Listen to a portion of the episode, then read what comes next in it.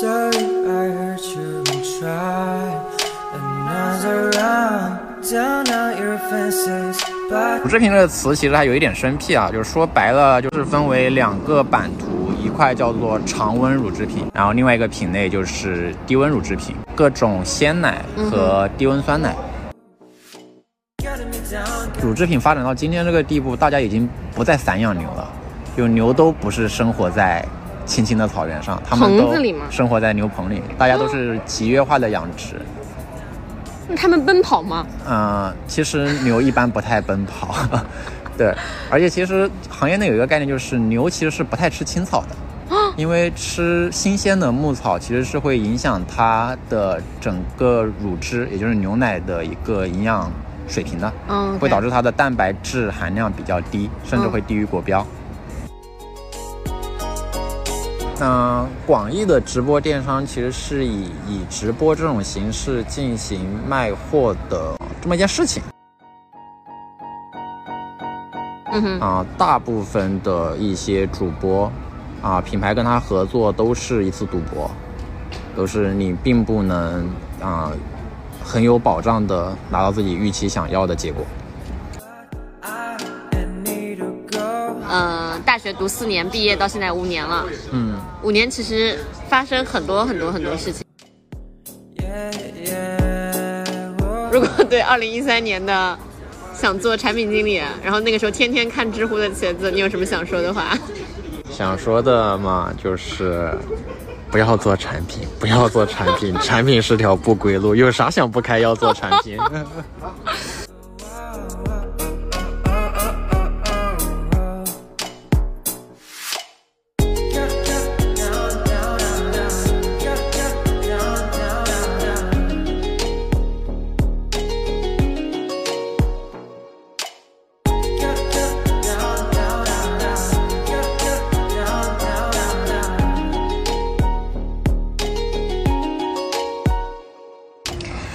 Hello，大家好，欢迎来到野生记者，我是沙松松。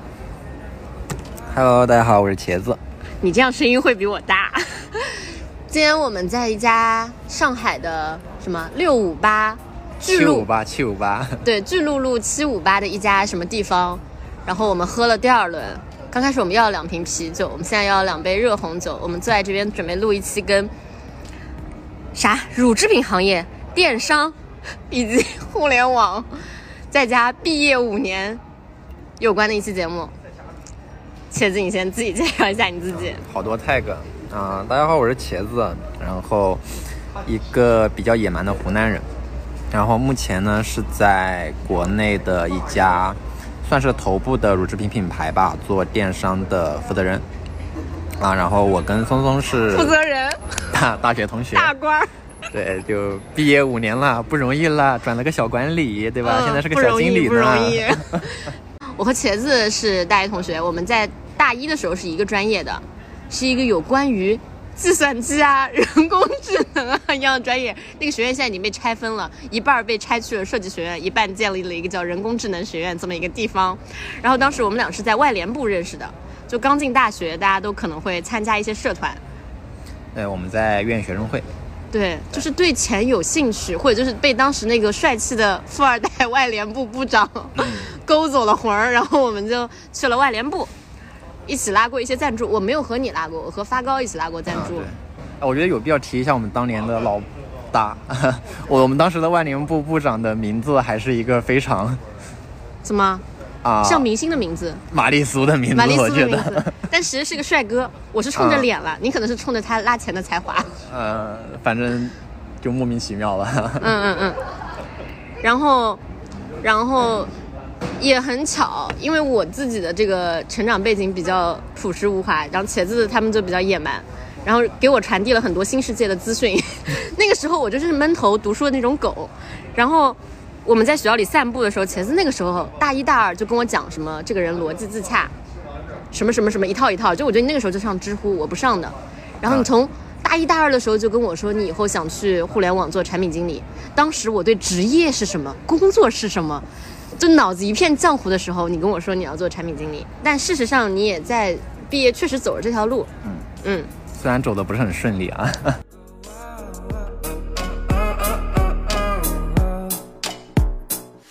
有一个很很有趣的点，就是当时我人生第一次喝醉是在外联部的时候，嗯，但其实当时那跟我喝的，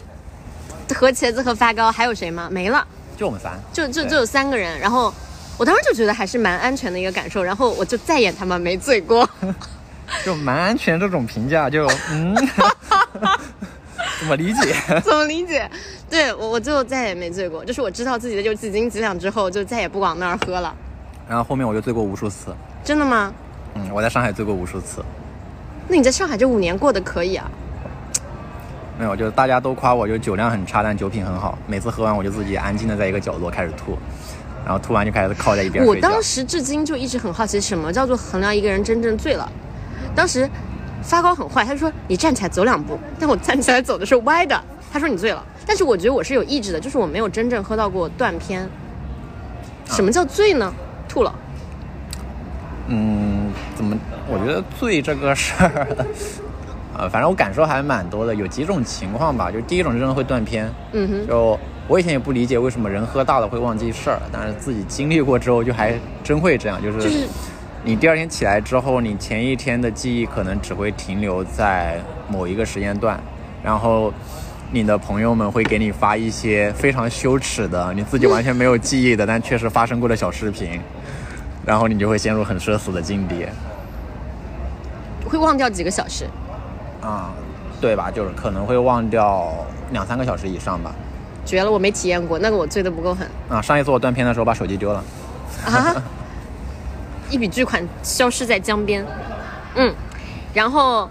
然后我们从他的，你想先聊专业还是想聊卖奶的这件事情？先聊卖奶吧。对他现在的工作是卖牛奶，不是卖牛奶，卖乳制品，对，卖各种奶。啊你自己说。啊，咱们这个行业呢，就是不能说太细，因为一说太细呢，行业里面就被面人肉了对，就这么几个品牌，就这么几个玩家，然后就非常容易人肉到我是谁。然后大类的话，其实就是乳制品吧。对因为乳制品这个词其实还有一点生僻啊，就是说白了，就是咱们这个行业里面头部的品牌，在国内的话就是伊利、蒙牛，嗯，是吧？然后北京有三元，那对，就是这个行业呢，大致分为两个版图，一块叫做常温乳制品，就是大家从小喝到大的伊利、蒙牛的纯牛奶、高钙奶、低脂奶，啊，各种利乐包装的牛奶。然后另外一个品类就是低温乳制品，就是那种保质期二十一天、七天的利乐包，啊、各种鲜奶嗯和低温酸奶。然后，其实，在国外啊，大家啊、鲜奶的市场占比可能会在百分之八十以上，就是大家其实很少会去喝啊、常温奶的。所谓常温奶是个什么概念？常温奶就是经历过高温灭菌，嗯然后把，因为蛋白质这个东西它遇到高温是会变性的嘛，嗯所以其实常温奶的营养成分会被破坏的比较多。嗯然后它的整个的牛奶的风味也会被破坏的比较多。嗯所以在啊、国外的话，通常大家是不太接受常温奶这个品类的，更多的是以鲜奶为主。嗯但是国内其实受限于前一些年的一个经济发展水平，其实国内因为中国比较大嘛，然后也没有那么好的物流运输水平。就是供应链跟，不上，其实中国整个的物流运输是受益于电商才发展起来的嘛，对吧？就是大家养起养活了很多家快递。嗯啊，但是在之前的时候，大家受限于整个行业的供应链水平，所以并没有办法做到在全国去供应低温乳制品。嗯所以伊利、蒙牛这种大的巨头，来自内蒙的巨头，就只能从常温这个品类去做全国的生意，然后就把这个事情做起来。所以整个国内的乳制品市场，其实放在全球来看，其实相对是比较畸形的啊，大概也就只有中国会是这种常温啊乳制品占百分之八十以上，甚至百分之九十的格局。其他是不是都是鲜奶占的比较多？对，因为供应链跟得上，或者因为他们因为国家小嘛就是比如说英国这种地方，可能一家乳制品为什么专要挑黑英国 黑？黑谁不好？就有欧洲欧洲的所大部分国家吧，它可能一个乳制品，它也就覆盖一个国家，甚至它覆盖全欧洲也就那么大的一块地方，嗯嗯嗯然后整个的交通运输是足够发达的。嗯他们可能一个工厂生产的奶啊，第二天早上就能拉到你们家门口的超市。，OK，但是中国，你从内蒙拉一箱奶到广州，可能中间在路上就要花掉两到三天的时间。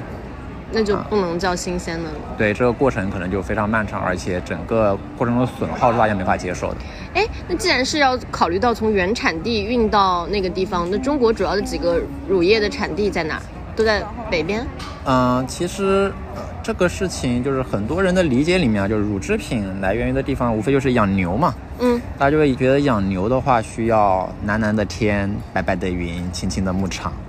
大家默认为养牛最好的地方就是在内蒙、内蒙古嗯，的大草原上。我的认知是这样的对，。但其实不是的，就是乳制品发展到今天这个地步，大家已经不再散养牛了，就牛都不是生活在青青的草原上，它们都棚子里吗？生活在牛棚里，大家都是集约化的养殖。那他们奔跑吗？嗯、其实牛一般不太奔跑，对，而且其实行业内有一个概念，就是牛其实是不太吃青草的，因为吃新鲜的牧草其实是会影响它的整个乳汁，也就是牛奶的一个营养水平的，嗯，会导致它的蛋白质含量比较低，甚至会低于国标，啊，低于国家标准。所以其实给牛吃的都是很贵的干草料，啊，嗯就是进口的干草料，一般是以干苜蓿为主，才能保证它的整个啊、牛奶的营养成分是足够的嗯哼，啊。所以其实，在这种基础上，大家在大草原上养牛这件事情就变得非常的没有必要，因为你也不会让它在那吃牧草的。所以从这个角度，全国各地可能都有一些牛棚。，对，事实上就是全国各地都会有很多的牧场，然后这种牧场并不是大家想象的那种，啊、是有一大块的场地，它可能嗯就只是啊、圈了一块地，盖了很多牛棚，里面可能就养了几千头牛、上万头的牛，对，是这样的一个模式。OK，当然，其实会有一些地域上的差异吧，就是在中国的气候条件下，其实北方养牛的牧场会更多，南方会更少，因为牛是非常怕热的动物。啊，就是在夏天的话，牛棚里面是要开风扇或者开空调，然后一直喷淋水给它降温的。如果啊、温度过高，比如说三十度的牛棚，嗯。那牛就会不产奶嗯。啊，然后或者是它的奶它就会有炎症。啊，然后就是它会导致它的啊、乳腺。原奶是不可用的，，OK，也会导致它的乳啊、整个产出的奶里面的可能白细胞含量过高啊 啊或者细菌含量过高专，业的词。也就会有比较多的问题。所以北方的养牛成本相对会比较低一点。OK，但是像我们公司的话，就是在南方也养南，方也养很多牛，对，新认知我第一次知道。嗯，然后其实你现在是在一个乳制品行业做电商，嗯，然后你刚刚说也是在市场部下面的电商，嗯，我觉得还是蛮神奇的。你刚刚跟我说，放在市场部下的电商和放在销售部下的电商其实是有区别的。就这个事情其实也是现在啊、整个行业内的一个啊、算是标配吧。就是电商已经变成了一个算是基础设施吧，因为发展了这么多年之后，它已经不是一个很新的词了，所以它会被细分，会分，可能大家也听到过什么社交电商啊、直播电商啊，啊各种加前缀把它去细分到市场，然后包括像阿里啊、京东这种已经被定义为叫传统电商，传统电商，阿里算传统电商对，，阿里已经算是传统电商了。然后那什么，是比较新的电商？直播。嗯、类似于比如说现在比较流行的抖音的电商啊然后在整啊、社区团购啊然后类似于盒马、叮咚买菜一类的新零售啊啊这一类的可能会被定义为新兴的电商渠道。然后在我们公司呢，会是一个啊、比较通用的架构，就是公司会把这一些啊、京东的和天猫的旗舰店啊这一类，更多的是以啊、销量目标为主为导向的这种传统的电商渠道，会嗯划到啊、整个销售大部门体系下。嗯。啊，然后他们呢可能主要的一个指标啊，主要的 KPI 会是以销量为导向，就你今年得给我做多少多少个亿啊的销量啊，然后你要给我保证多少多少的利润率啊。然后，但是像另外这一类就是比较新兴一点的，比如我正在负责的整个微信生态类的电商啊，嗯然后整个抖音生态类的电商啊，它其实是会跟用户啊、跟内容啊、跟品牌去做更强的结合。嗯所以在这种背景下，它会跟市场部的结合更紧密一些。嗯然后同时公司层面也不会那么的把销量提到一个很高的优先级，就是重压不会在你们那儿。对，更多的是会希望我们去做一些啊、用户运营啊、内容输出啊、品牌教育啊，你们自己要做内容输出吗对，会让我们去承担一些这样的职能。？OK，所以在这种背景下，我们会更偏市场部一些。所以我会放在市场部的框架下来去做这一块的业务。了解。哎，那其实我之前就像我们当时在大学的时候，会有很多外企的 marketing 来我们学校做校招嘛。嗯那跟传统的这些，嗯，叫什么快销类的所谓电商 marketing 比，有就是有什么异同吗？跟一些国外的品牌，就比如宝洁、能和丽华，就这些。嗯，其实，在快消品的整个大类里面，啊、可以做一个比较武断的判断吧，就是传统的快消品啊，我又在提“传统”这个词，为什么？就是传统的快消品的电商占比都是非常低的，包括宝洁、联合利华，比如说海飞丝、清扬这一类的洗发水，嗯嗯它的线下的商超、卖场啊这些渠道的销量可能会占到百分之九十五以上，然后它的电商渠道可能占比只是个零头，三五个点。嗯，所以电商并不会作为一个很重要的部门的出现。啊，它可能它都不能称之为一个部门，可能它只是一个组，挂靠在市场部这么一个大部门下面嗯哼，啊，他们的权重其实都是比较低的。当然这两年可能会有一些新的变化，就是可能嗯大家开始重视这个渠道，但是并不改变这个本质，嗯就是整个快消品行业内电商并不会是一个最重要的渠道。当然啊，近两年国内的整个大的环境会有一些变化，中国也涌现出了很多的新消费的品牌嘛，就是所谓最近新消费的浪潮。然后像什么元气森林啊，啊什么三顿半咖啡啊，嗯哼，啊这诸如此类的一些啊新消费的快消品品牌，那他们可能会从电商开始起步，对，去做整个品牌，然后他们啊、在线上做的非常好，可能线上销量占到整个公司销量的一半以上嗯。啊，但是他们在发展到一定规模之后，都会面临一个困境，就是他们进不了线下的渠道，线下可能大的超市啊、卖场啊、便利店啊，并不愿意要他们的产品进去，对。可能进去之后，他们的整个的动销也不会好。你觉得这是对他们来说是个问题吗？啊因为我觉得会是一个年轻人很大的现在买考验东西来说，我很少再去，就除非是生活基础用品，很少去线下买了。嗯，对于整个行业来说，我能看到的大趋势是，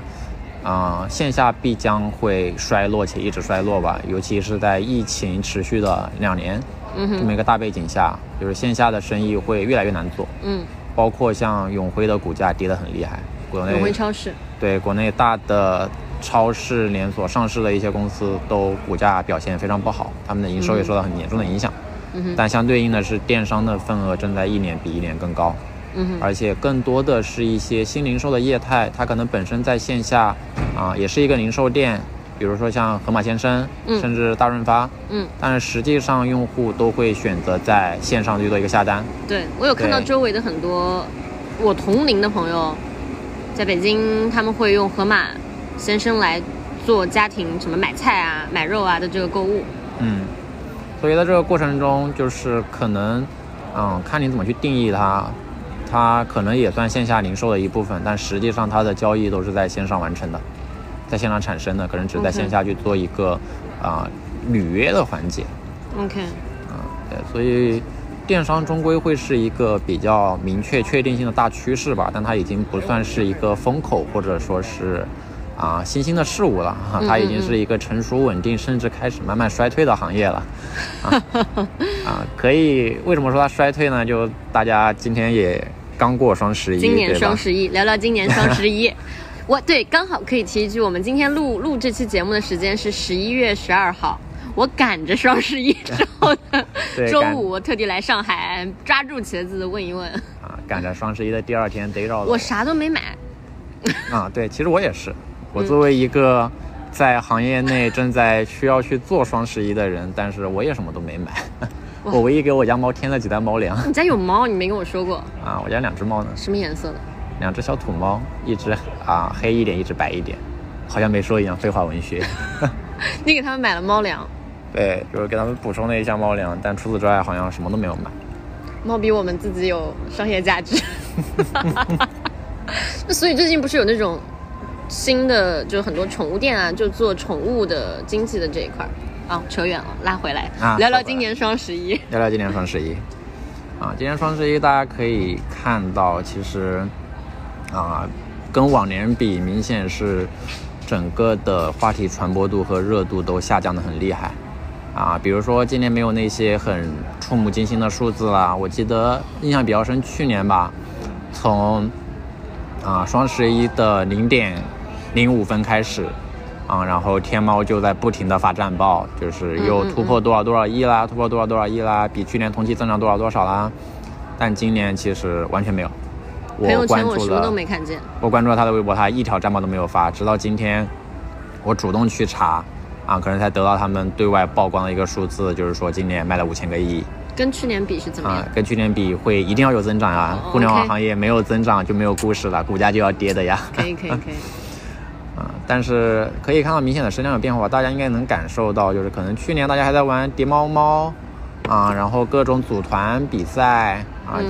啊，各种骂阿里就是耍猴，但是大家还在很踊跃的参与。啊今年可能这一类的预热的游戏啊什么的，大家都感知会比较少了。嗯至少可能在我的朋友圈啊、各种群里面啊，已经没有在嗯传播这些东西了。嗯啊，整个行业其实是会经历一些遇冷吧，包括啊、也可以提吧，咱们这个行业可能今年对比往期的业绩是啊、会比较疲软的。嗯对，因为我这两天也有看一些双十一的文章，他说现在战线拉得太长了。嗯有有一个说法，我看到我印象比较深的，说是因为直播这件事情的引入，它使很多，比如说之前大家攒很多很多消费需求，只有在双十一一下子说爆了，然后我去买。现在就是，嗯，这种节常态化了。嗯我在什么六幺八，你看各种节，我有一年中，我春夏秋冬各个节点都有可能可以买上一波，然后我走进我爱的李佳琦的直播间，可能也有很多打折的机会。嗯对，就越做越多，越做越多这种节，然后优惠越来越多，我就已经对我来说已经感受不到双十一 到底有多优惠，或者有真多缺什么东西。对，就是大家开始会觉得双十一越来越不优惠了嘛，因为可能双十一开始的时候，其实概念非常明确嘛，就是仅此一天，全场五折，打完就算。然后确实是实实在在的一个低价优惠给到了消费者，大家就非常开心。但是现在不但说直播吧，就拼多多嗯啊，我们非常嫌弃又算是离不开的拼多多啊，常年百亿补贴，已经把这个事情变成了一个很日常化的事情你用吗？啊。我会看，但其实我很少在拼多多上面买东西。我也还。那可以啊，免费的义务的帮拼多多打个广告。拼多多百亿补贴的 iPhone 啊等各种电子产品真的很便宜。哦，天，就是你刚刚说到之前仅此一天全场五折，那个就概念特别像国外的 Black 对黑五，对但现在其实就觉得好像没有那种感觉了。对，大家就是各种叠，各种叠优惠，各种叠满减，叠津贴，叠了各种东西之后，发现嗯，好像还是没有很便宜。对、嗯对，这是一方面吧，然后啊、其实更多的从我们从业者的角度来看啊，就是，呃，平台方会攫取了过多的利益，以至于商家们没有办法玩这个游戏了。目前而言，主流的平台方是淘宝。也就是比如说你在天猫开旗舰店，就是阿里嘛然后你在京东的话就是，那京东旗舰店就是京东嘛。嗯。这些平台方会给非常高昂的流量费用，就是你在天猫开店，想让别人进你的店里，你是要去烧广告的，烧直通车的。嗯。啊，这一类的东西它的费用日益变高，嗯。然后商家的运营成本其实非常重的，然后并不是说我简单的打个折就会有人来买，打完嗯折之后可能还要付出很多的营销成本，那这个折扣可能就不是五折了，如果我打五折，那可能最终折算下来是两折、三折，嗯。这种就是一定亏钱的逻辑。对大家啊，本来说双十一就是大家靠量来换规模换利润嘛，薄利多销就是薄利多销。对，嗯甚至就哪怕我不挣钱，我凭着贴贴出一些品牌声量，这种事情都是可以接受的。但是如果说它变成了一个亏钱的生意，那其实大家的参与度就会变低的，商家的参与度也会变低。你你还记得你这周一我们俩见面的时候，你跟我说，呃，因为你现在那家公司基本上就是说这一块电商想从零开始做，或者相当于是一个比较初级的阶段开始做。嗯你的规划里会有说先亏两年钱再再再赚钱这个路，就电商搞电商开头可能是需要亏钱的这个概念，我是第一次听说。啊，其实这个事情，啊，就是很多人都是第一次听说，包括我的老板，就是亏不亏钱这个事呢，我是会有预期的，但是可能我说的并不算，老板并不是非常愿意为亏钱这件事情买单。嗯嗯、之所以为什么会说电商亏钱，因为电商本质还是大家会在用互联网的思路来做这门生意。嗯啊，互联网这些年惯用的招数就是烧钱补贴换用户嘛，然后把用户先圈进来，培养起消费习惯之后，再去做收割。嗯啊，说难听点是收割，说的好听点的话，就是在于做用户转化和复购。嗯哼嗯，但是这个大前提就是，啊，你需要先让更多的人在线上认识你的品牌，认可你的产品。啊，但是这件事情，如果你不去亏钱去做，而是正价去卖，你还去追求利润的话，那你推进这件事情的效率和速度会变得很慢。，OK。我有一点点没懂这个逻辑，是就是你说电商会用互联网这个思维去看它的原因是它起步的这个时候是和互联网同时起步，所以他们互就不可避免在相互之间的观念有迁移的影响，还是说电商它的本质就需要像互联网这样去弄？我有点没懂。啊，这个问题还蛮奇怪的，我还不太知道怎么回答那就 pass 下一个。啊。我们就是这么随意。啊 OK，那你聊一下直播电商，因为啊，直播电商，其实我最近有在做直播 对，因为电商你在做，直播电商，对我在做抖音。哎，洋气啊，真是。啊，抖音直播电商还真的蛮有意思的。我做抖音直播电商也就两个月、三个月，我好像从八月份开始做，现在十一月、八九十三个月吧，三个月多一点。嗯然后还算有一点点成绩，也做过什么百万销量的单场或者怎么怎么样。嗯，对，然后也上过头部主播什么罗永浩的直播间，咱们直播间带过我们的产品。对，买了他们的一个坑位。对，就可能兜兜转转，该在这个生态内踩过的坑也都大大小小踩过一遍。嗯嗯，就是会比较有意思吧。就是一个新生的事物，它还处在一个从无序走向有序的过程，嗯，就是少不了大量的坑蒙拐骗。哎，我先提一个问题：当我们在聊直播电商的时候，我们在聊的是抖音的电商，还是说是以抖音为比较大的呃头部，还有一些其他的直播电商吗？因为我自己实在是不太懂。嗯，广义的直播电商其实是以以直播这种形式进行卖货的啊、这么一件事情，它就可以被定义为直播电商。嗯那可能包括李佳琦、薇娅嗯，啊的淘宝直播然后抖音的直播、快手的直播，甚至微信小程序的直播啊，只要是一个直播平台，它在做售卖实物商品这件事情，那它可能就可以被定义为直播电商、直播电子商务嘛。嗯啊，但是狭义上来说的话，我们通常，呃，在今年这个节点吧，会把抖音、快手这两个平台的啊、直播电商啊狭义的定义的话，可能就指的是这两个平台。然后抖音和快手。对，然后淘系的话，因为更多的，啊、大家在天猫其实并不自己真正去做直播嘛，品牌直播其实还是没有太多的声势。啊，淘宝的直播电商更多的还是在投呀，投李佳琦，投各种大的主播啊，哦其实是一个偏投放类的行为。对，就是这这个可以跟大家说一下，就是比如品牌直播，就是如果我们点进一家，我们用哪个牌子好呢？雅诗兰黛。如果进雅诗兰黛的天猫旗舰店，它会有自己的一个品牌官方自己在那边卖卖它今年要推的货，那同时我也可以在李佳琦的直播间买到雅诗兰黛，所以这个一个就是品牌方自己做，一个就是呃、投放行为。对，嗯投放行为。嗯，然后投放行为也是一个很有意思的事儿，就是 啊，来聊聊 聊聊干货，聊聊干货。也不是干货吧，可以分享一些比较有意思的事情，比如说，啊、我们可能在这一周，啊、花什么一万来块钱，投了一个六七十万粉丝的一个抖音博主，然后他可能给我播了一条视频，然后只有三千的播放量，15最后秒啊、一个十五秒的视频只有三千的播放量，然后只给我转化了啊一百块的销售，啊，就非常的离谱。然后像直播类的，我们去啊，哎、可以分享吧？我们投了罗永浩的直播间，对，给他交了大量的坑位费、大量的佣金，然后他大概只给我卖了两三万块钱。黑了一把。嗯，呃，所以这大家现在关系都非常僵，他们没有脸见我，你有脸见他们吗？我也不好意思找他们。哎呀，尴尬，是只有你们这么尴尬，还是别人一样尴尬其实大部分品牌都在这上面踩非常多的坑吧。？OK，嗯是不是也是比较新？就是这一两年开始去投嗯，这种形式。对，因为可能目前在，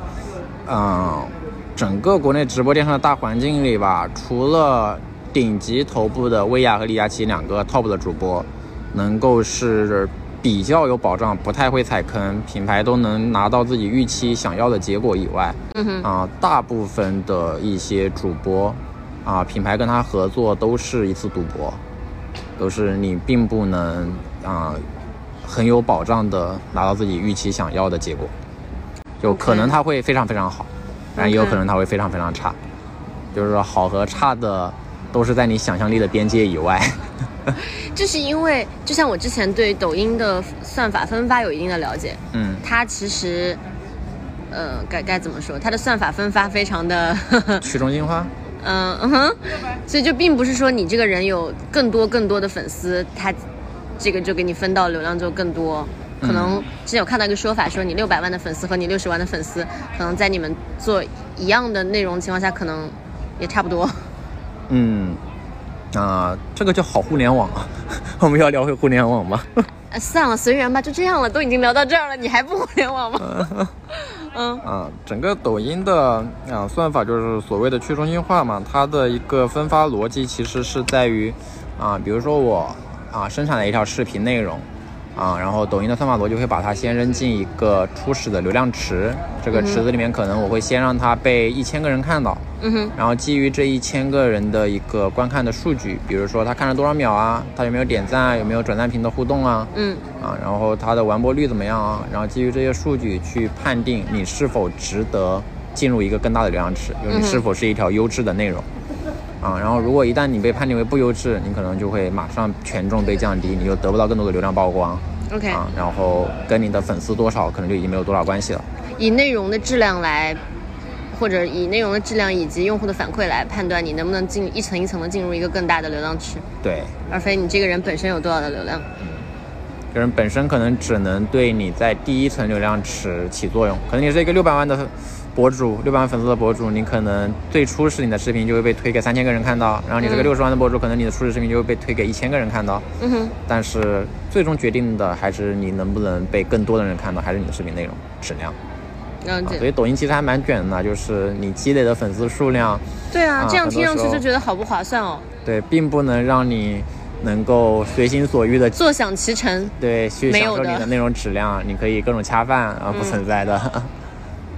大家恰饭都比较艰难。所以我会觉得可能 B 站和小红书更好一点，就至少有，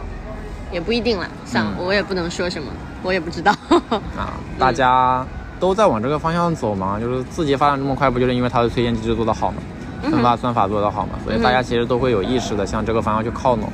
因为其实也是一个对用户更好的事情嘛，某种程度上来说，对新的用户或者新的内容创作者来说，对，就是哪怕是对这个呃所谓的创作者的粉丝。他的用户来说，就是大家都更想看到创作者提供更优质的内容嘛，嗯哼。就是而不是说看到他在这发一下商业广告。，OK，那商业广告就不要打扰到我，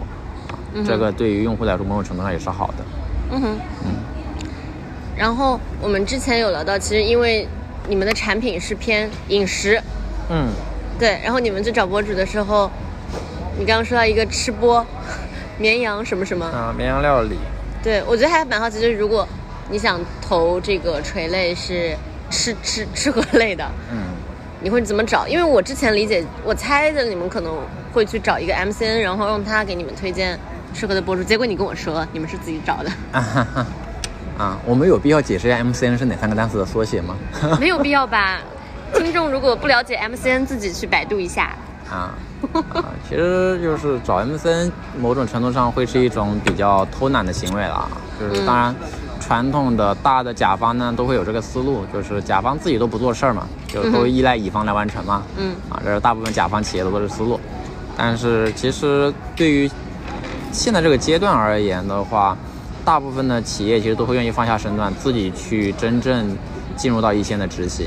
因为才能大家要对最终的效果负责嘛。就是 MCN 机构很多时候它并不能保证你的质量，嗯啊，并不能保证它能够精准选到你想要的人嗯啊，它可能在啊一些程度上是沟通效率会更高，因为它可能对接了更多的一些媒介资源，它可以很快速的帮你去拿到你想要的东西。但实际上，它的筛选也是并不足够精准的，就是啊、我们也可以用 MCN 机构，但是它其实会形成一种惯性，就是有一个人能够帮你去做一部分事情，那你就会想让他帮你做所有的事情，你就自己哦不会再做任何事情。论，就是依赖性。啊，对，因为就是所有事情都你自己做，你就会了解整个事情的全貌是怎样的，嗯而不是说我想让别人把我把事情都都做掉，我只提供策略和看结果嗯，啊，就是过程其实还蛮重要的。就对于品牌方或者对于现在对电商负责的部门的人来说，嗯，对，或者其实再换一个角度而言的话是，嗯、自己来操作这个事情会更有效率和更值钱吧，啊，更省钱吧。嗯就我们这边越来越热闹了。上海的夜晚真是不好说，都十一点多，棚子要开起来了，我好害怕。就是我这小猫，哎，对，因为 MCN 它毕竟是一个第三方机构嘛，就它也要挣钱的呀。嗯哼，那它挣的钱来源于哪呢？不就来源于我们的付出吗？对，来源于金主爸爸的投放。对，那 它其实是一个二道贩子嘛。那因为整个行业大趋势，大家不都在消灭中间商吗？哦吼，这个逻辑可以。啊哦，消灭中间商，所以你们要去直接连接到那些，嗯，就像我们去连接到博主，可能可能跟他敢砍价，他可能一条内容收我十万块，我可以跟他砍砍价八万块，甚至六万块拿下。你的十万是真实的吗？还是是啊，个例子随便举？个例子啊。哦。OK，那那现在很多，头部的博主，他们的内容可能都不止十万块，这个行业真的好贵啊。好贵。那举个例子吧，就这这一轮你们投了多少个这样的吃？哎呦，什么东西掉了？那手机吃方面的博主，你们投了多少个？然后大概的，你可以给均价或者总预算，啊啊，你聊的好像一个咨询公司来找我。能说吗？啊？其实也能说啊，就是我们最近有小批量的尝试了一波这种垂类一点的，可能不是头部的主播，一些中腰部的十几万粉丝、几十万粉丝的这一些的小的达人和博主吧。嗯，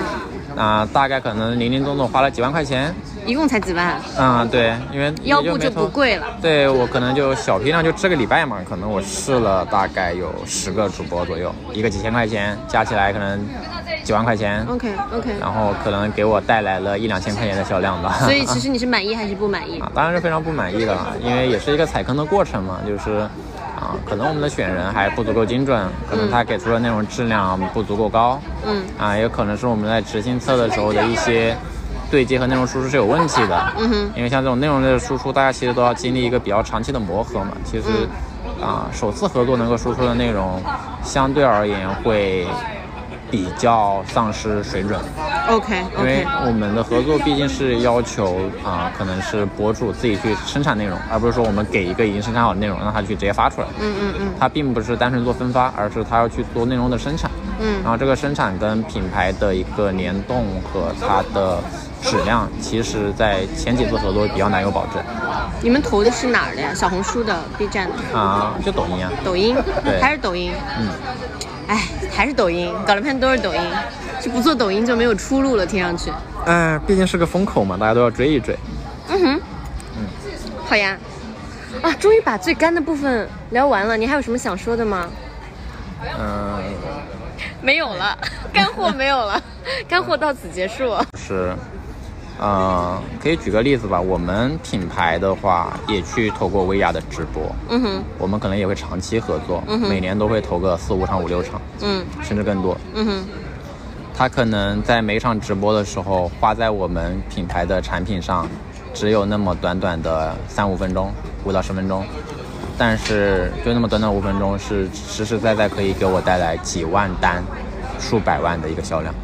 很大了，跟你刚刚那些什么跟中腰部博主一合作一对比，这就是性价比杠杠的。对，就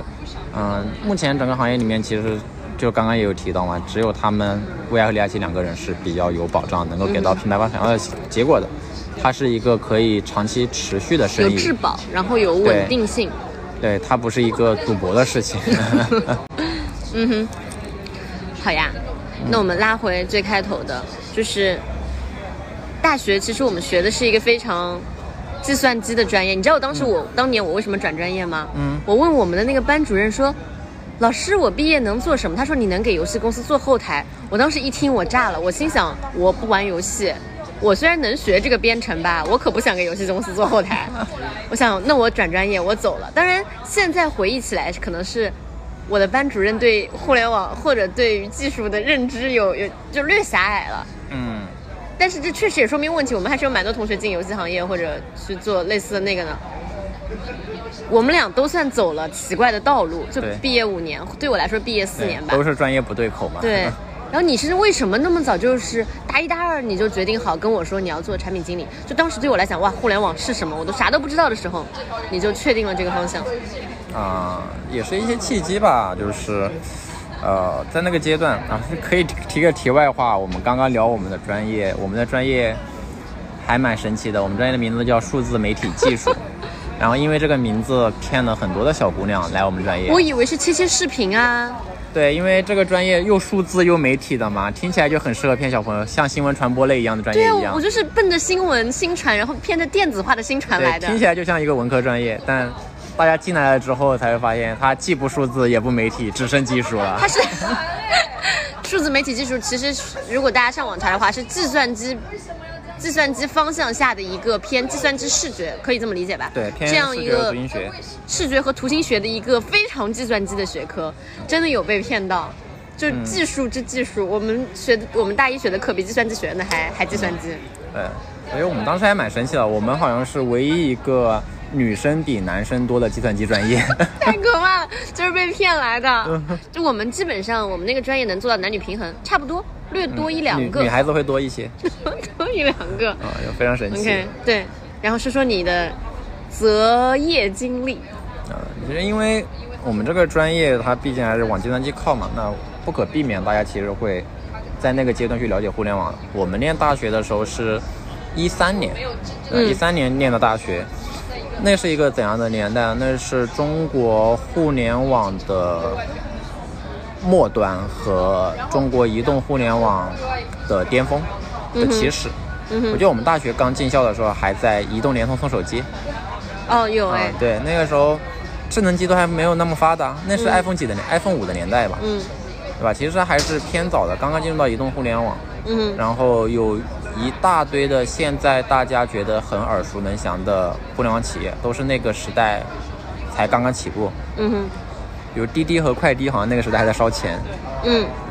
摩拜和 OFO 还没进到校园。卖确实是补的很厉害，外卖补的很厉害，啊摩拜进校对摩拜，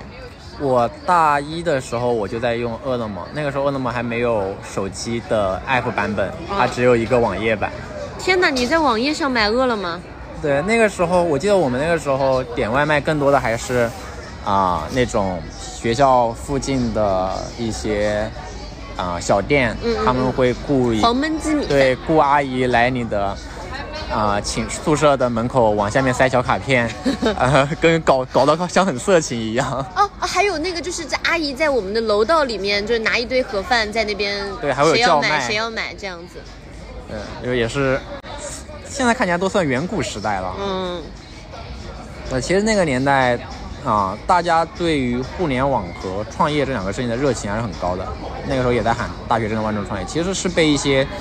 大势有裹挟吧，所以会去了解和认知这块事情。所以是我特别不敏感嘛，因为当时我看你们都很费解，就因为我们是在外联部相识的，然后其实我我这个人跟钱离得不是很近，就我比较迂腐，然后我就是那种好好学习的土狗，然后茄子和他的朋友们就是当时有拉我去看一些创业社团啊什么的，我当时感觉就是费解，就就你们很热情，你们很积极的在想一些大事情，啊，听起来很可笑的大事情。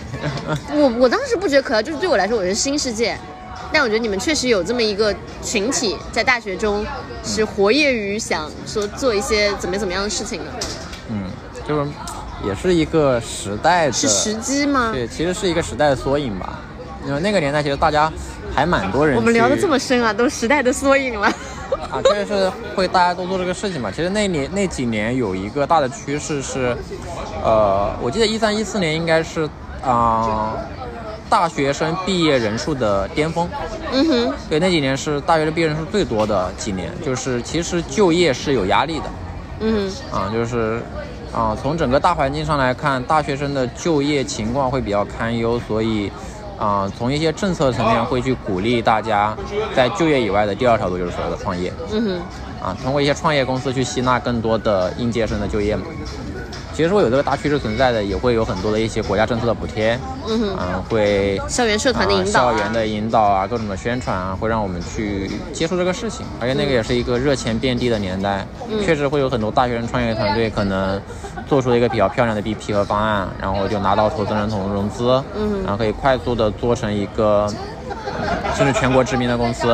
啊，很大用户量的公司，啊，对，比较典型的。可能现在大家没有印象，有一个古早的产品叫做超级课程表。其实我们那个时代就还在用的，那个时代大学，我们所有人的有很复杂的课表嘛，每个人上课在不同的教室、不同的教学楼，然后这个东西通常只能在你的教学校的教务系统里面可以查到，然后你可能还要通过手机截图把它保存下来，然后放在手机里面自己可能刚开学前半年都还自己各种去翻。那时候就有一个大学生创业团队做的一个叫超级课课程表的功能，然后它可能打通了大部分大学的一个教务系统，然后可以让你去扒到你的课程表，嗯啊，然后用一个比较好的 UI 给你呈现出来，就这么一个小工具，它可能国最高的时候做到几千万的用户吧，就挖到了大量的大学生，哎，人群标准非常精准，那全是大学生，还活着吗？死掉了。啊，哎基于大学本身信息化能力的提升，这种啊、时代局限性很强的工具一定是会死掉的。嗯，而且大学生的付费能力不强。对，它商业化变现能力会很弱嘛。嗯哼，然后包括那个时代，像饿了么啊和啊、摩拜单车啊，嗯啊、OFO 啊，这些其实都是一些学生创业团队做出来的东西，然后他们最后都取得了一个比较好的成绩。所以是当时的一个时代的特殊，情况对其实。也是少数人吧。少数人，嗨，就是我大学的时候，其实你也知道，我过得不太的不太好，我是比较封闭，我自闭。嗯然后我就没有找到很多朋友，我也没有找到一种特别好的方式。比如说，我现在是至今才享受到了互联网的好处。我开始用极客，我觉得哇，互联网社区这么好玩，我之前不知道的。嗯然后我觉得你当时就会比较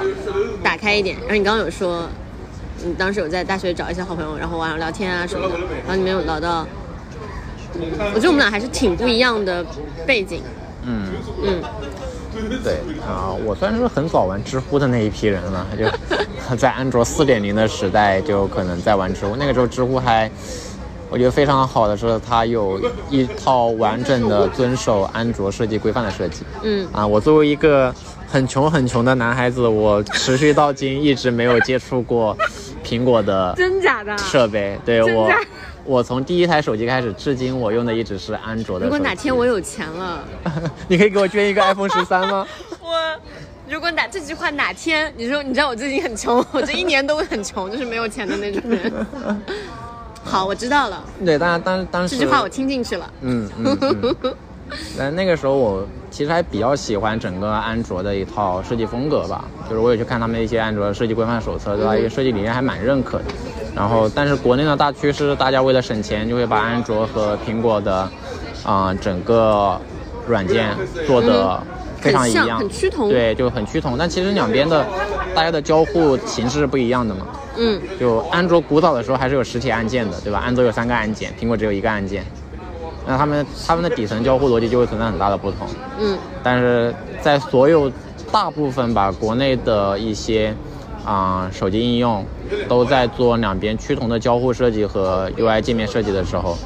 啊、知乎就非常不走寻常路的做出了两个不同的版本，就是专门的贴心的关注了一下像我这样的安卓用户。哦，对，所以在那个时候就还比较喜欢这一类的应用吧。然后嗯知乎在那个时阶段也打开你的世界有没有？对它的信息质量会非常高吧，不像现在就是知乎故事会嘛。我现在进去，我倒是想回答一些问题，我都不知道回答啥，就、嗯就没意思。就相对来说，我没有，哎，反正我已经完整的错过了知乎。嗯，在这个位置必须要插播一句，知乎的商业化总监就是个臭傻逼。怎么了？怎么了？他是错过了什么吗？啊，我是觉得知乎自从开始做商业化之后，他的角色，你刚才故意离得那么近，你这个声音会很大。他的角色就会有一些比较大的问题吧，就是，啊、知乎故事会这种其实是大家对他比较贬义的一个说法吧，比如说他啊、分享你刚编的故事嘛，都是一些不真实的内容啊。啊，纯粹为了博噱头的内容，但是他反而会把这个点可能作为他商业化盈利的一个来源，啊，他会有大量的热门为对热门的问题，他的首位的回答就是他们自己啊编撰的一些严选专栏的内容啊，或者是他知乎故事会的内容啊，嗯。然后可能给你看到一半，让你去付费，嗯，我觉得已经脱离了他一个问答社区的初衷吧，啊他做的越来越像一本故，真的是一本故事会或者一本读者了，对。就嗯，而且我觉得网上有很多平台，我可以看到蛮优质的故事的。我为什么要选知乎？对 但是文学性其实还嗯不够。就总之我是觉得可能会在某种程度上有点走歪了吧，丧失了初心。嗯，那、我都好像又聊歪了，刚刚的问题是啥来着？刚问题是，反正都到这儿了，你自己你自己发挥吧。你想聊啥？你想聊这个还是想聊这个？让我们来看看我们的提纲。这个我会剪掉的。大学选专业吧，从选专业那个地方来，是就是就是，一方面我们刚刚提到我们那个专业是，因为它因为名字哄骗了一些人，然后你刚刚提到你当时选专业是自己自己来的，包括选你的学校在什么地方。你刚之前有说你可能会去种葡萄，啊，这个故事还蛮离奇的，就是，嗯，在我高考完的那个时间段吧，其实，啊，我的所有选专业和选学校的过程都是完全自己做决定嘛，就是家人倒是没有给任何的干涉，然后我也不知道为什么，在当时我能做出那么精准的预测，我们。我所在的省份和城市啊，他们是平行志愿嘛，就是我可以填六个学校，嗯。然后最终分数线出来之后，六个学校我都是刚好过录取线，然后且高过录取线不超过五分，嗯。都是能压线进的那种，就非常神奇。嗯。然后也就是说，当时我第一志愿报哪个，我就会被哪所学校录取。嗯。啊、然后在志高考志愿填报截止前的二十分钟，我把第一志愿从西北农林科技大学改成了我们的那个学校。在江苏的某一个二幺幺，对，啊，就是之前我一直啊填了一个很奇怪的学校和专业，就是西北农林科技大学，就是号称国内最末流的九八五嘛，对，它竟然是个九八五。它居然是个九八五，对我填它就是冲着它是个985，然后在遥远的陕西榆林，然后他们学校有一个很神奇的专业叫做葡萄酒品鉴，然后那个专业有全亚洲唯一的一个博士点。嗯，啊，就可以在那边念很久的书，种很久的葡萄。说不定你那样也好，现在就是个酒商，一样在上海啊说，说不定现在就很上流，你现在是有，就不用喝这种三十块钱的酒做的热红酒，可，能能品一些非常好的红酒。但其实他们本质都是葡萄和菌，嗯，嗯，这么说也有道理呢。对吧？旷世美赞不过是碳，继续。对，当然当时也是最后的一个灵光一闪吧，就觉得以我的一个性格，可能让我去遥远的大西北去吃四年的风沙，我可能实在受不了，我还是选择江南水乡吧。嗯啊，然后最后就跑到了啊华东啊长三角去念了大学。然后来上海工作，啊，对。当然，比较神奇的是，这个事情就是在某种程度上说明了我跟整个食品这个行业还蛮有缘分的。不是种葡萄，就是就是养牛，就是卖奶，然后甚至我们大学，都是饮料呢。对我们大学还是一个食品专业非常靠前的院校。对，就虽然你学的是计算机，但最后去 去了我们学校王牌的对口输出方向。嗯，对，呃，这里甚至可以提一个很奇怪的点哦，就是，嗯、大家可能经常会说专业其实大于学校的，但是在某种程度上，学校也会大于专业。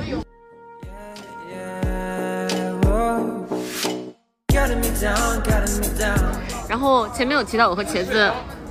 很多年没见了。嗯，就是毕业有五年，因为我转专业降级，多读了一年大学，所以你们可以理解成我是那种学了类似于建筑啊什么的，学了五年的人。然后如果按正常的朋友们，我的朋友们，呃，大学读四年，毕业到现在五年了。嗯五年其实发生很多很多很多事情，嗯就无论是从职业还是从生活上来说，你职业的话，跳了五次槽。啊，还真是呢。嗯，你 说一下这个，说一下这个，我觉得还是蛮不容易的。就虽然，就是首先我并不觉得每个毕业五年的人都能怎么说，嗯，有一个还算比较看起来体面的职业生涯，啊，顺一点。哦，相对是，嗯，但其实我又觉得刚开始起步听上去也不是很顺利。嗯就你当时，我两年前跟你打过一次电话嘛，当时我还在刚是研究生读完，准备去实习，在想要不要工作的时候，我打电话咨询过你，嗯，然后你跟我说了很多你毕业时候的故事，我就觉得很唏嘘。啊讲一讲对，第一份工作多少钱？对，我在一七年毕业来到上海，啊，这个超一线城市，我拿的工资水平是每个月税前六千块，啊，税后到手五千多块钱，啊，就这个工资标准几乎不能支撑我在上海体面的活下去。啊，所以前几年也会确实活得比较困难一点。然后甚至包括就是整个工资的起始水平比较低嘛，那哪怕你啊工作的状态很好，你拿到了一个很可观的涨幅，嗯、你的啊也很难在短时间内解决这个境况吧。就是我可能我在第一家公司，其实是一家偏广告公司性质的企业，嗯、我在那边待了快两年吧，一年半，我拿到了在公司的每一次晋升的最大幅度，嗯。可能就百分之二十或者百分之三十的一个涨幅，嗯。但你知道六千块的百分之三十的涨幅，也就是不到两千块，嗯。嗯，你可能从六千块涨到八千块，八千块涨到一万块，一万块涨到一万二，嗯，啊，你一年半三次涨薪，你也就刚刚涨到一万多块钱，到手一万块钱这种，在上海够温饱的水平。啊，作为对应的，就可能很多跟我们同一届，在这个阶段的，大家如果去所谓的互联网大厂，可能起薪就会不止这个数。，BAT，对对对，甚至不止 BAT 吧，那些所谓的互联网公司都可能会给一个很高的起薪的收入水平，嗯。让大家相对活得会更体面一些。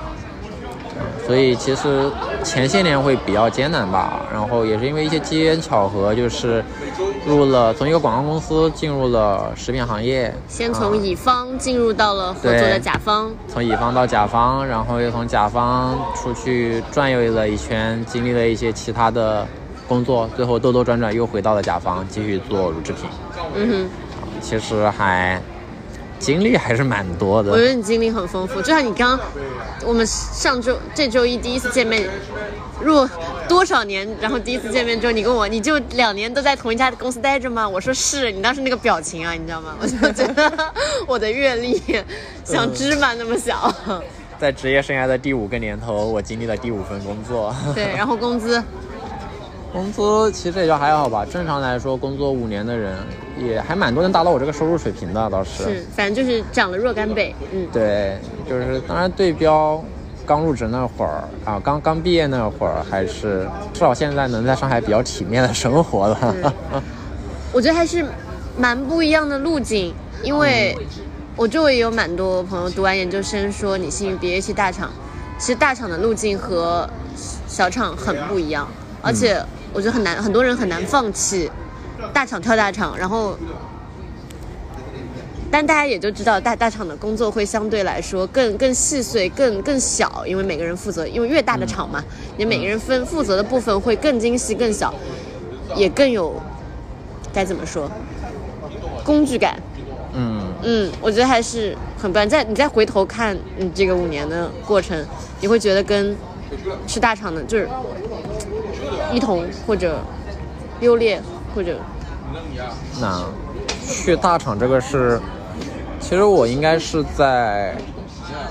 去年或者前年的时候吧，一直还有一个要去大厂的执念的，因为我其实是一个没有经历过大厂洗礼的人。嗯啊，大互联网大厂嘛，或者说传统意义上大厂这件事情呢，其实都是算是一个围城吧，就里面的人想进来，外，对吧？里面的人想出去，外面的人想进来。嗯啊，就是确实会各有各的问题，在大厂大家会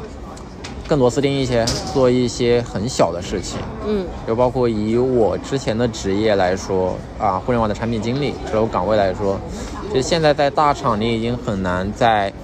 去做一个你传统认知中的那种产品经理了。嗯哼可能我们现在对互联网产品经理的理解还停留在说乔布斯、张小龙，嗯。啊，这种观感就是你缔造了一个国民级的软件或者一个国民级的啊手机，嗯。啊这一类的事情上面，但是在现在这种精细化的分工下面，以及啊整个啊行业的增速放缓，然后大家更成熟的状态下面，你可能能在大厂负责的事情会非常的少。之前不还有一个梗嘛，就是说清华毕业，然后怎么怎么样进了。啊，微信的事业部做产品，然后做出来了一个炸屎功能。什么东西？那之前微信不是那个爆炸对那个屎爆炸的功能，屎可以爆炸吗？嗯 我只知道炸弹可以爆炸，怎么回事儿？呃那个，就是你在群里扔一个屎的表情，扔一个炸弹的表情，炸弹会把屎炸开。我第一次知道，这是这是那个产品经理做的？对就是我好想见一下这个产品经理、啊。就是一个清华的本科，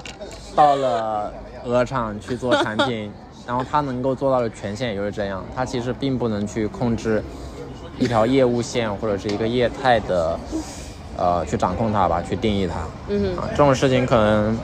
在大厂的上升窗口也会越来越窄吧，就是你很难再有机会去经历这种过程。嗯但是小厂你可能就能去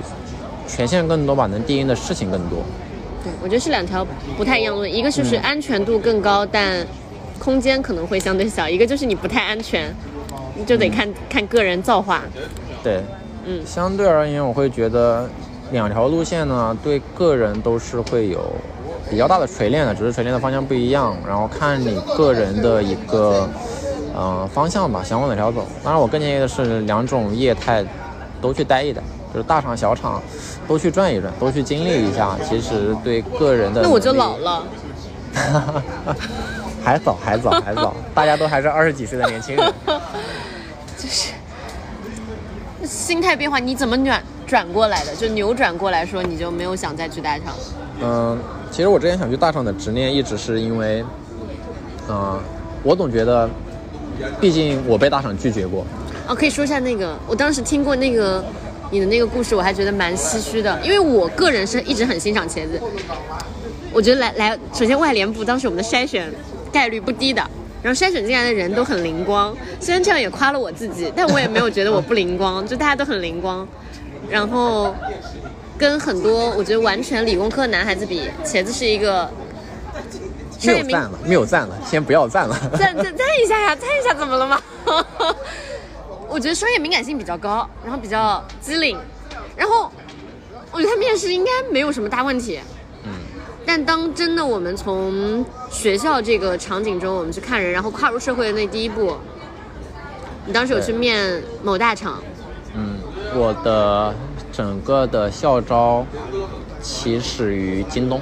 嗯哼，嗯，在那年那个时候，我其实就是啊，跟电商就已经有一些缘。对有宿命了。那时候我就面京东，然后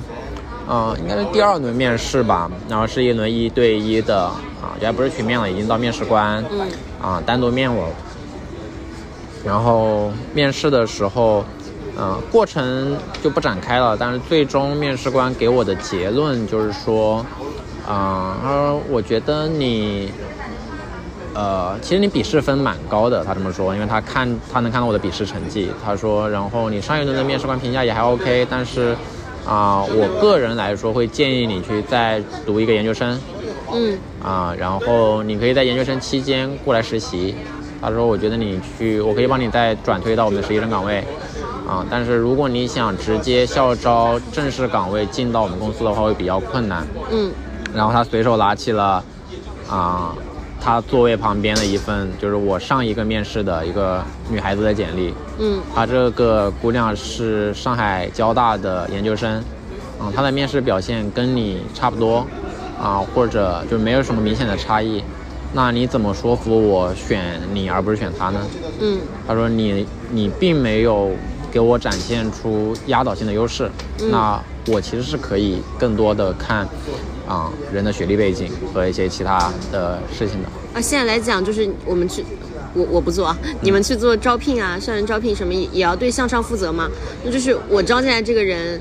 你可能会要给上面看一下为什么是这个人。那这个时候有时候明显就是学历好的呀，或者背景更好的，就更大概率会被通过嘛。就这是一个很客观、很现实的一个情况。对，其实也是一个保险嘛，就是万一你招过来的人真的不 OK，那你可以先甩锅给他的学校就不 OK。这个地方就是我恰好就有一个很想讨论的问题啊，就像说，其实从你这个案例里就能知道，内卷不是从这两年才开始的，啊，从那个时候开始就已经说希望你去读医学院研究生啊，或怎么样。就你站在你个人站在毕业五年节点，你再回头你会去读研究生吗？或者说，如果有机会可以改变一下 GPA 或者什么，你你还会觉得读研究生是一个比你现在路径更优的选择吗？啊，其实不会，这个事情，呃，我有过很多次后悔的机会，包括我的家人吧，嗯可能会在我工作的前两年一直劝我，你要不再去读个研究生吧，因为当时他们会觉得啊，我毕业在苦哈哈的在上海待着，拿六千块钱，对拿着几千块的就是工资，他觉得你不如大家可能觉得六千很多，但是在一线六千真的不行。对，大家就是家人会觉得你不如再去继续读读书，啊、嗯可能读完书出来会更好。但是我一直是会坚持去说服他们，就是在咱们这个行业，啊、在我那几年看到的话是说，你的工作经验远比你的学历更重要。你的学历可能只会在你校招的那一个节点会起作用，嗯哼，啊、然后它也并不能让你的起点拔高很多，嗯哼，呃，大家某种程度上还是在同一起跑线的，啊、但是啊、除非你学历真的非常好，比如说你就是发了很多篇 CI，然后你是什么很牛逼的大学的博士，那你可能会走啊、不一样的路径。那大部分的普通人的话，其实大家是在同一起跑线上的。嗯那我会坚持认为，我两年三年的工作经验会比两年三年的研究生经历对我的履历更有帮助吧。嗯哼，当然，这两年卷内卷的卷法又不一样了，就是听说今年某些大厂就已经是啊、面试机筛简历就是非研究生学历不要了，这也比较过分了。其实这个，嗯，这个店我可以跟大家分享，就我觉得这个刚好我和茄子又是两派不同的，嗯，因为我个人是真的是讲一句臭不要脸的话，我很喜欢读书，所以我当年哪怕在大学读的没有那么开心，我去交换之后，觉得可能。嗯，国外的教育环境更适合我自己，我是很想去读一个研究生的。我也觉得我的研究生读得非常值，就我发现我自己是一个偏，就对于研究型的课程或者偏学术的，我我是感兴趣的，所以我觉得读得值。但对于工作而言，就这个真的更多是读研，如果是你个人享受或者你喜欢这种类型是值的，但如果是从工作角度，我真觉得是能用到的很少。但是对于个人长远，你说思考啊，非要什么，那个其实是有帮助。所以万一有人听要不要读研这个话题，希望有一些帮助吧。嗯嗯，但这个我觉得也是看看人看人啊，也看你的行业吧。对，最关键的还是说知道你自己是是是哪块材料。比如说，我就觉得我明显是对学习，我还蛮喜欢学习的，而且我很享受学习。那有的人，如果你非常不喜欢学习，你又想巧学习，就很痛苦，那就犯不着，是吧？嗯，嗯呃，大学读四年，毕业到现在五年了。对，回首大学，你有什么？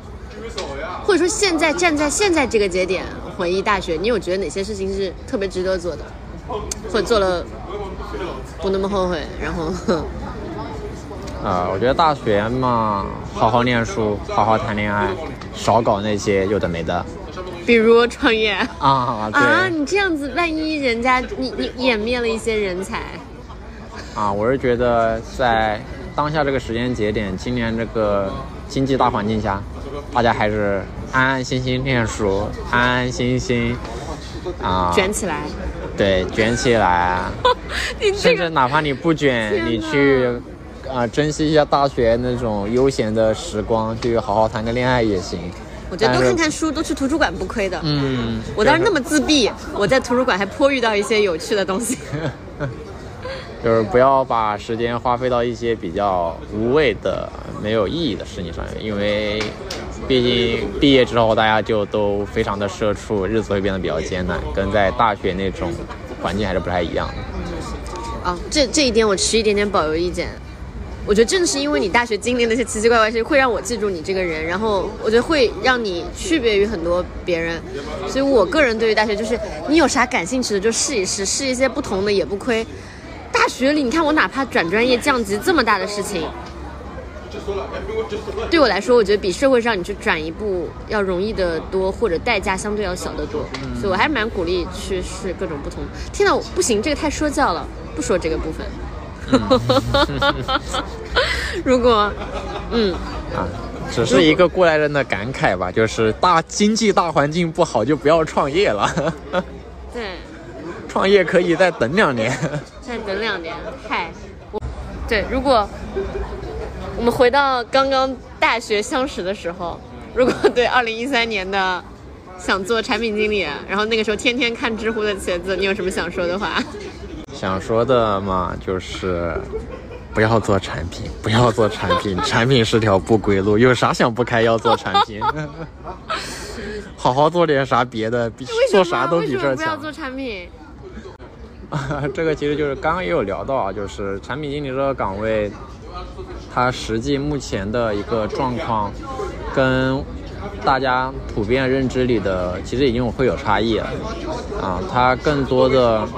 啊，或者我们认为，就是整个互联网时代有三个维度的产品经理吧。在上古时代，可能产品经理真的是在做一些定义产品，啊、决定公司方向、决定公司命脉的一些工作，你非常重要。你可能你的模板真的是 CEO，嗯哼，但是在随着发展之后，大家所有的啊、头部的一些企业出来偏稳定之后，你可能只能去决定一个业务线的生死，一个业务线的方向。那更多到现在之后，产品经理啊、会很像一个啊、画图员儿、画图师。或者 feature 制造者，对你的日常工作就是收集需求、需求分析、实现需求。其实，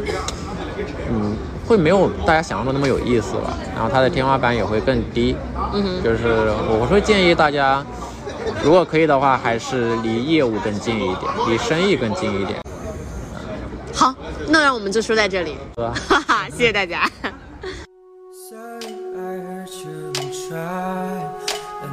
Sorry I hurt you and try another round down out your fences, but I need to go like a flashing light, getting me high, getting me low. Yeah, yeah, whoa. Getting me down, getting me down. Baby, I know you will never go out.